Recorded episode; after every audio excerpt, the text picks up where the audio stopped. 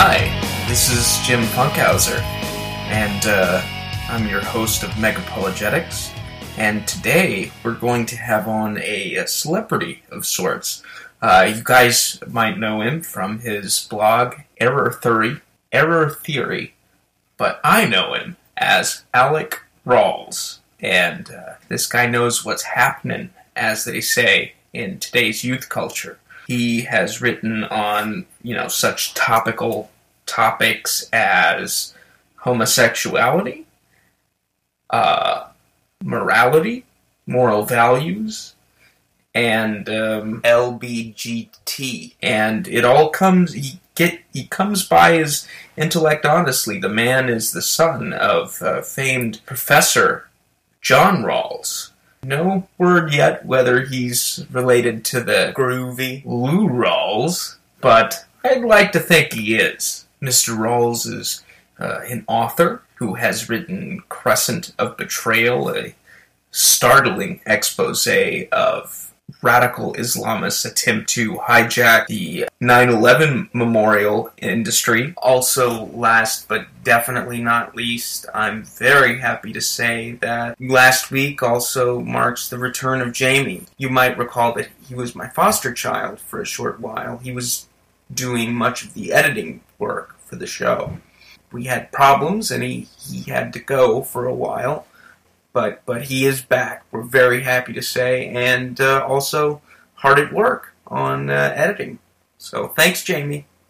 In this episode, we will also be debuting quite a few new sponsors, so be sure and uh, purchase any of uh, their products that you find good. Subway, eat fresh. So with all that being said, uh, now a word from our mini sponsors. This Gatorade tastes really nice. Let me try some of that. You're right, this is much better than the other leading brand. So Alec Rawls, let me t- let me tell you a bit about Alec Rawls.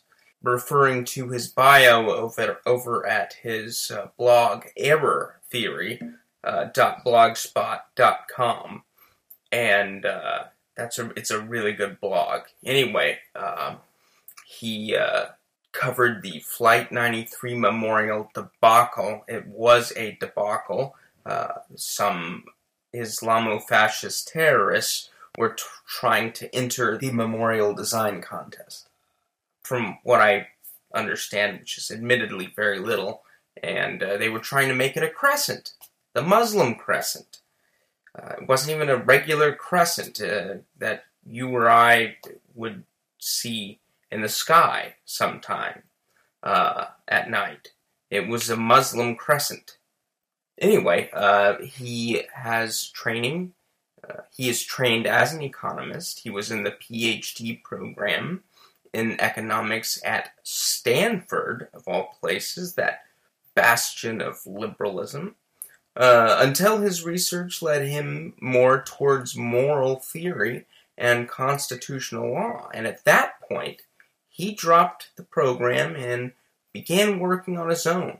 And uh, I understand that he is still in the process of writing a book on republicanism for World Ahead Publishing. When he was doing that, he was uh, he discovered that the Flight ninety-three Memorial was going to be a terrorist memorial mosque, and so uh, he did his citizenal duty and went to cover that and to prevent that from happening, and he succeeded. But today he's on to talk about uh, uh, gay marriage. See, uh, there's a misunderstanding in this country about uh, gay marriage. Uh, there's this idea that, that it's all about equal rights. And that just is not the case. As Alec Rawls puts it in his treatise, Gay Marriage is Not a Right, posted on Thursday, June eleventh, two thousand nine. Uh, in here, and I, I quote from him, homosexuals have a right to be tolerated. Well, I take issue with him on that, but for the sake of argument, we'll keep going. So they, they have a right to be tolerated, according to Rawls, but social recognition of relationships via the institution of marriage is not the via the institution of marriage is not about tolerance. It is about approval, and nobody has a right to approval. And so he, he kind of builds on that argument there, and that's what happens uh, throughout this episode. So sit down, grab yourself a bowl of popcorn, or a, maybe maybe one of those candied apples. I like those. And uh, and listen, because you're in for uh, a ride. Rocky Mountain Chocolate Factory. They have candy apples. Well, well, let's just, I tell you what, let's start here. You, uh, you know, you said that, that you consider yourself a bit of a John Stuart Mill advocate. And when I think of Mill, I think of the, the harm principle, you know, where it's a pretty libertarian way of looking at things. If something doesn't uh, directly harm another person, then it's okay to do. And so I, I what another Millian might respond to you is, um, you know, homosexual marriage, that that is something that, that doesn't harm anyone else. So why why would you be opposed to it on those? When you start with your question of aren't all objections to same-sex marriage religious in nature, mm-hmm. there's there's a, some simple, straightforward answers, and then the, there's also some in-depth answers if you want to get more into the aspect of the religion of it. It's just how in in the founding concept of, of natural right, mm-hmm. that they saw natural right as coming from simply thinking straight. Straight, exactly. And that that was seen in, in their view. We would consider that today to be secular. In their view, that, that was their idea of, of what it meant to be a religious Christian, was that you were supposed to use your brain to, to think clearly as, as you know, your God-given brain enables. Um, and that was their idea of, of, of natural right, is what you can deduce about what's right. Um, so say, if you, you weren't, they, I mean, the, uh, one thing to go they? into there, if you're talking about the distinction between religious and secular, is that it's not a distinction where where religion is is is unreasoned and versus versus secular, which is reasoned. I mean, the, the mm-hmm. traditional view of of religious understanding is that it is reasoned. Right. But well, why don't we do after. this? Why don't we why don't we try to get at the issue first? So that's kind sure. of a side thing. Why don't we go ahead and start on that? And I'll just I'll just I mean the, the short answer is um, that the concern that marriage is about. is about uh, creating a successful environment for raising children, and that that's mm-hmm. everybody's concern and always has been. That's not obviously exclusively religious. So, um, and so we'll, we'll start there. Actually, so the simple answer will allow us to go on and just and talk about the gay marriage subject without going too much into other stuff. But at any time, if we want to, we can go into other stuff. Mm-hmm. Yeah. Okay, so uh, why don't we start with, uh, you know, this idea. We'll start with question number two. How's that? Um, by oh, I'd like, I, I no, I like the I like the idea of starting with one. I think that works okay. good. Okay, we'll, we'll just give it. We'll just give it that more that uh that more direct answer. Sure, and, sure. And, sure, sure, sure. So, would most people seem to think uh, that uh, all objections to same-sex marriage are religious in nature? Is that the case? Uh, no, not at all. The the foundations of marriage is that the the the mechan- marriage is a mechanism for uh, creating a a successful environment for the raising of children. Uh, children do much better. They they need to be provided for. They need to be protected. They need parents who are in an, who are strongly committed and. Uh, this is what the institution of marriage historically achieved, and, and it's the foundation for the success of of all successful societies. That they that they were that they channeled the the human reproductive act into a sphere where where the children that resulted from it could prosper. And that's not an exclusively religious concern. Religious people are, of course, very concerned to take care of, of children. Um, but so so is everybody. And secular people who don't adhere to any particular re- religion also are very concerned about uh, the welfare of children. And in fact, it's a, it's just it's a it's a trope that the people on the left who always want to expand government, it's always for the children. So, and they are also that's also the side of our political spectrum that that that tends to be uh, non-religious. So, uh, so so clearly, this is the the the, the basic purpose of religion, what historically it it it came about to achieve, and the reason that it prospered as an institution was that it was successful in in in uh, in providing for the next generation, so that the societies that had this institution prospered because their their children prospered, and that's how you that's how you prosper as a society. You're there for the next generation. They they're they're they're expanding and doing well. So and, and you think that. Uh...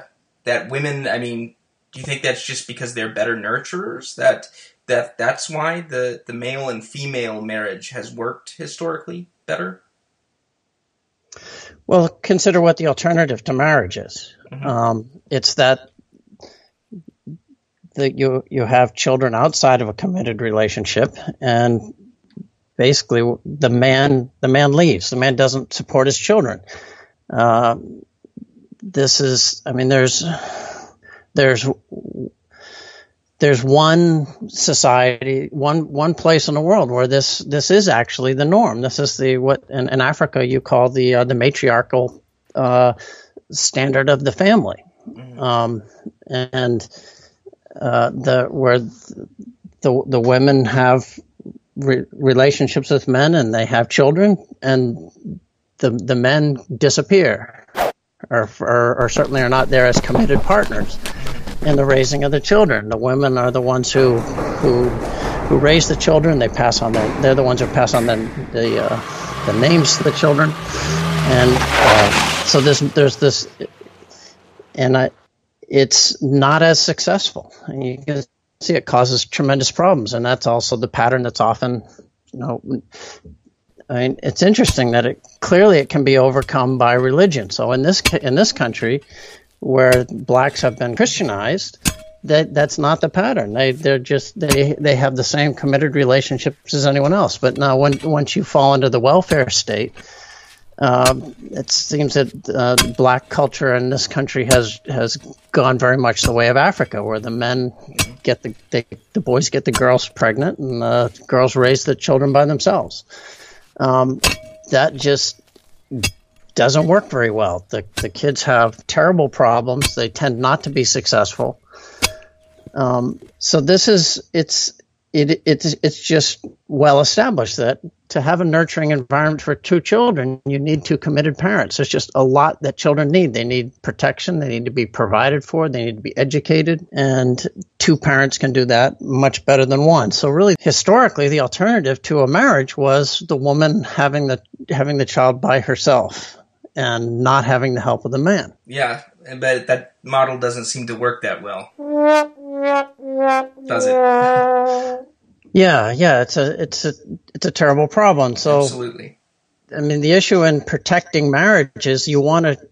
Well, we used to have marriage laws that forced uh, sexual relations into the marriage relationship. You couldn't legally have sex outside of marriage. Um, you could you'd actually go to jail for it. Wow. And in in. Uh, It also used to be traditional that the man couldn't get married unless he could provide for a family. So no man, man was not considered eligible or marriageable if he didn't have an income. So not only did you have to get married, but you had to be able to support a family in order to get married. So all this, all these things worked to, to channel sexual behavior into this situation where you were you were going to be able to provide for the children.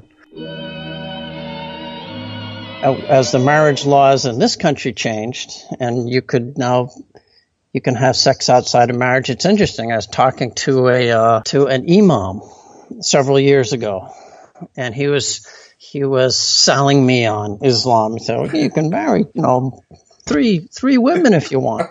And then he laughs and he says, But of course, I mean, you can, and in this country, you can have as many women as you want without even marrying them. Uh, yeah. And so it was like the whole thing has, was, had just so fallen away from the whole concept of marriage. Uh, Ain't that the truth? Now you can have all this sex outside of marriage. So, um, and this is taken by many of, of the people who want to break it down further, remove it, move it further away from its traditional roots that, oh, well, we've already blown it up.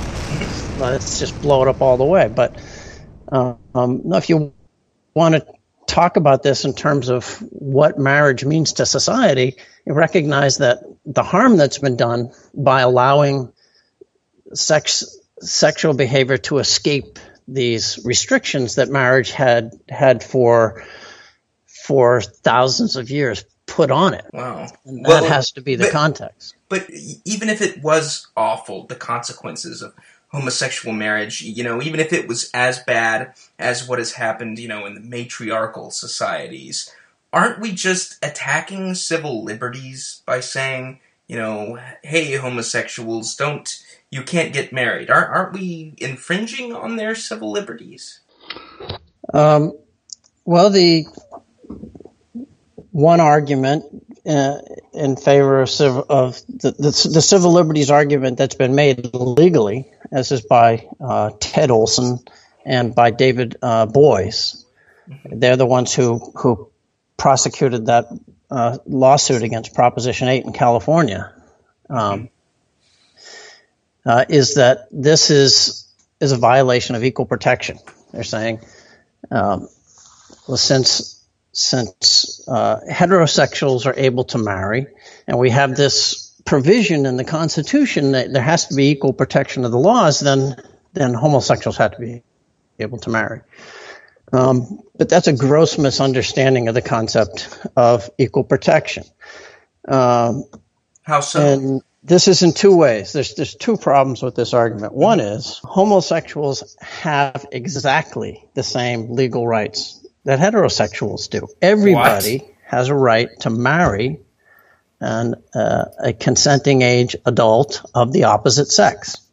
Oh. Uh, nobody has a right to marry somebody of the same sex. But everybody has the exact same right there. That's what marriage is. If marriage, marriage, marriage, marriage, marriage, marriage is, this is what Proposition eight was about. It was saying, let's remember what the historical definition of marriage is. It's a, it's this marriage contract, this this contractual legal commitment between a man and a woman.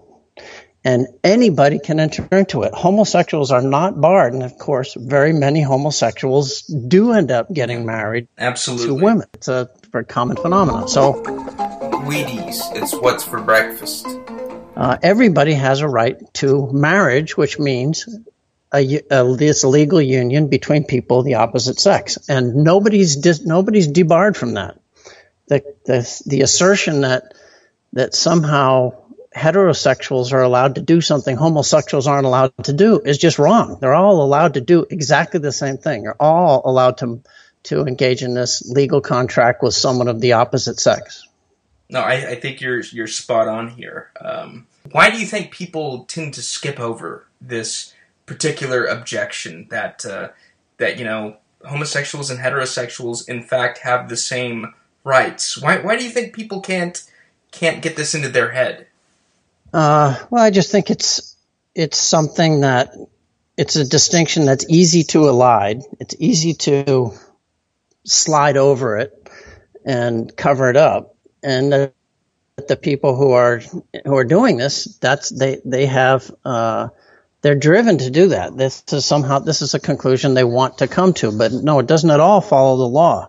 Uh, another another problem with that the equal. Uh, The uh, the equal treatment under the law approach is the you have to understand that this the, the essence of law is to discriminate. So you can't say that equal tr- treatment under the law, equal protection of the law means that you can't be discriminated against. The essence of the law is to discriminate between allow allowable behaviors and behaviors that are not gonna, not going to be allowed. So. So, okay, if discrimination is the essence of the law, what does equal, what, what does equal protection of the laws means? It means that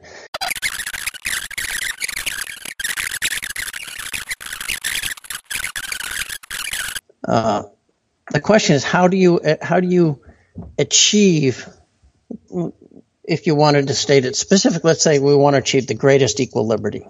Mm-hmm.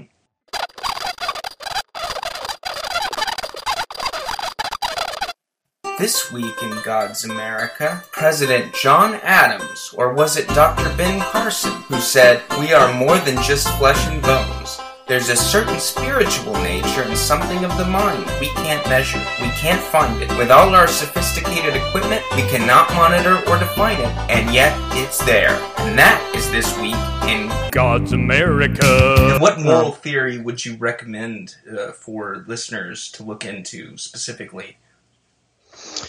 Um, well, I would urge them to go ahead and read my my post on it, on my Error Theory post. Now, uh, of course, I would also recommend anybody to read Mill. I love Mill, but Mill is famous for having his his wisdom strewn throughout his different books, and the key things all being in different places and yes. not explicitly tie, tied together.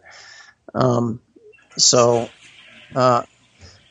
I think I'm one of those people who thinks that the, the the right way to do moral theory is not to go and uh, necessarily and try to, you know, figure out exactly, you know, not not not to put it, not to pretend that Mill really got all this stuff figured out, but just to go and state it yourself the right way. And that's what I've tried to do in my post. I mean, moral theory is just, it's thinking straight about value. And it's just it's just the same as any kind of rationality. It's just it's it's just that the subject matter is is uh, is matters of value instead of matters of fact. Nike, just do it. Um, but in the case of Mill, it's just strewn all over the place. Uh, I definitely recommend anybody to read to read On Liberty and yes. um, and Mill's. Uh, essay on Bentham and Coleridge is is a is one of it's just a short thing that's really important. Um, there's also some good um, there's a really good little libertarian uh, book. What was the name of that again? I think it's Atlas Shrugged, written by a man named Kelly. Named I'd Kelly. Have to look it up though. Yeah, yeah, that. You might have to get back with me on that one because I've never heard of heard of that. I think it's it might be called A Life of One's Own. I have, I have to check and see. Okay, okay. Well, definitely get back to me on that. Uh, but uh, just you know, one last sort of you know, building on my last question there. Um, you know, I, I mentioned radical Islam and, and the homosexual agenda. You don't think that the concept in Islam of taqiyya might lend itself to something, you know, really sneaky, as you put it, um, about the Islamists, you know, coming in and, and promoting something like the homosexual agenda? That seems uh, far-fetched to me.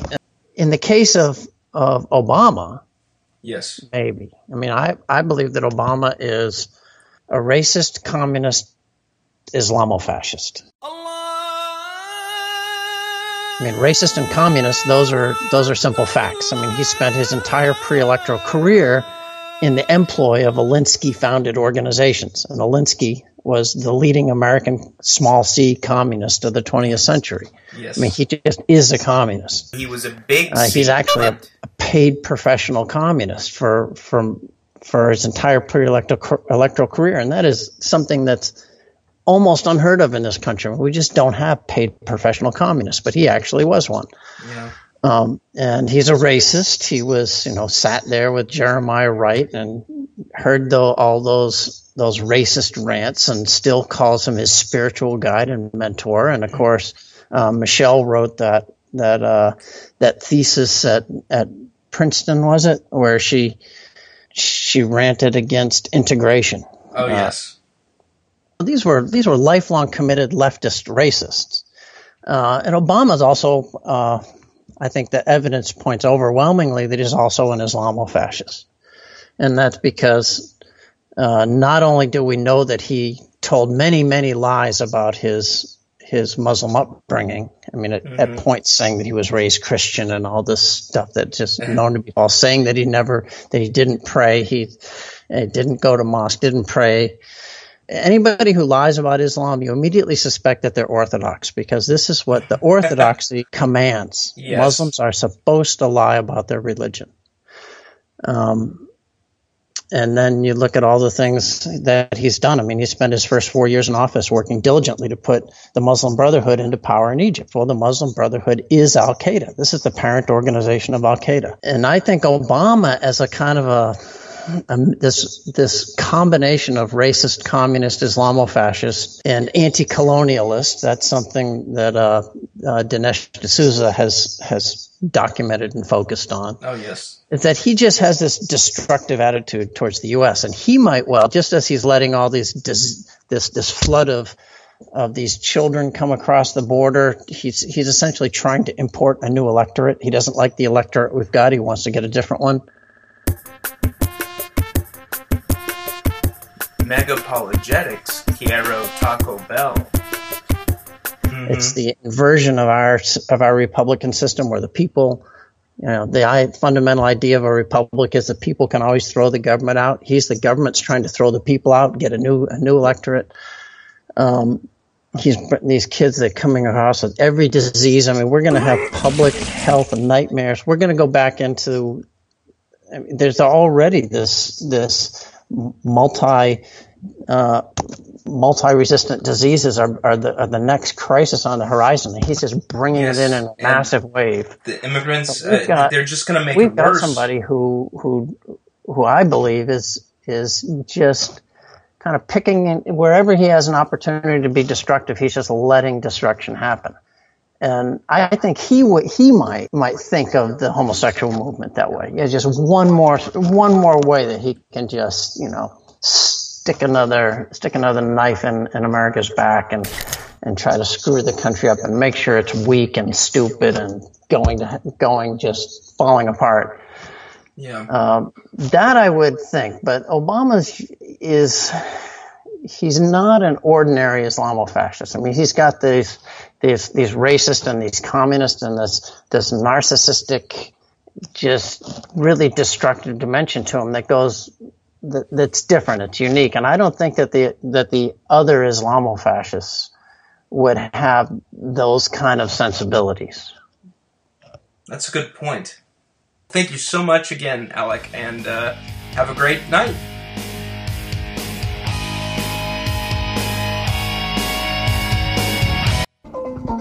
Rice-A-Roni, the San Francisco treat.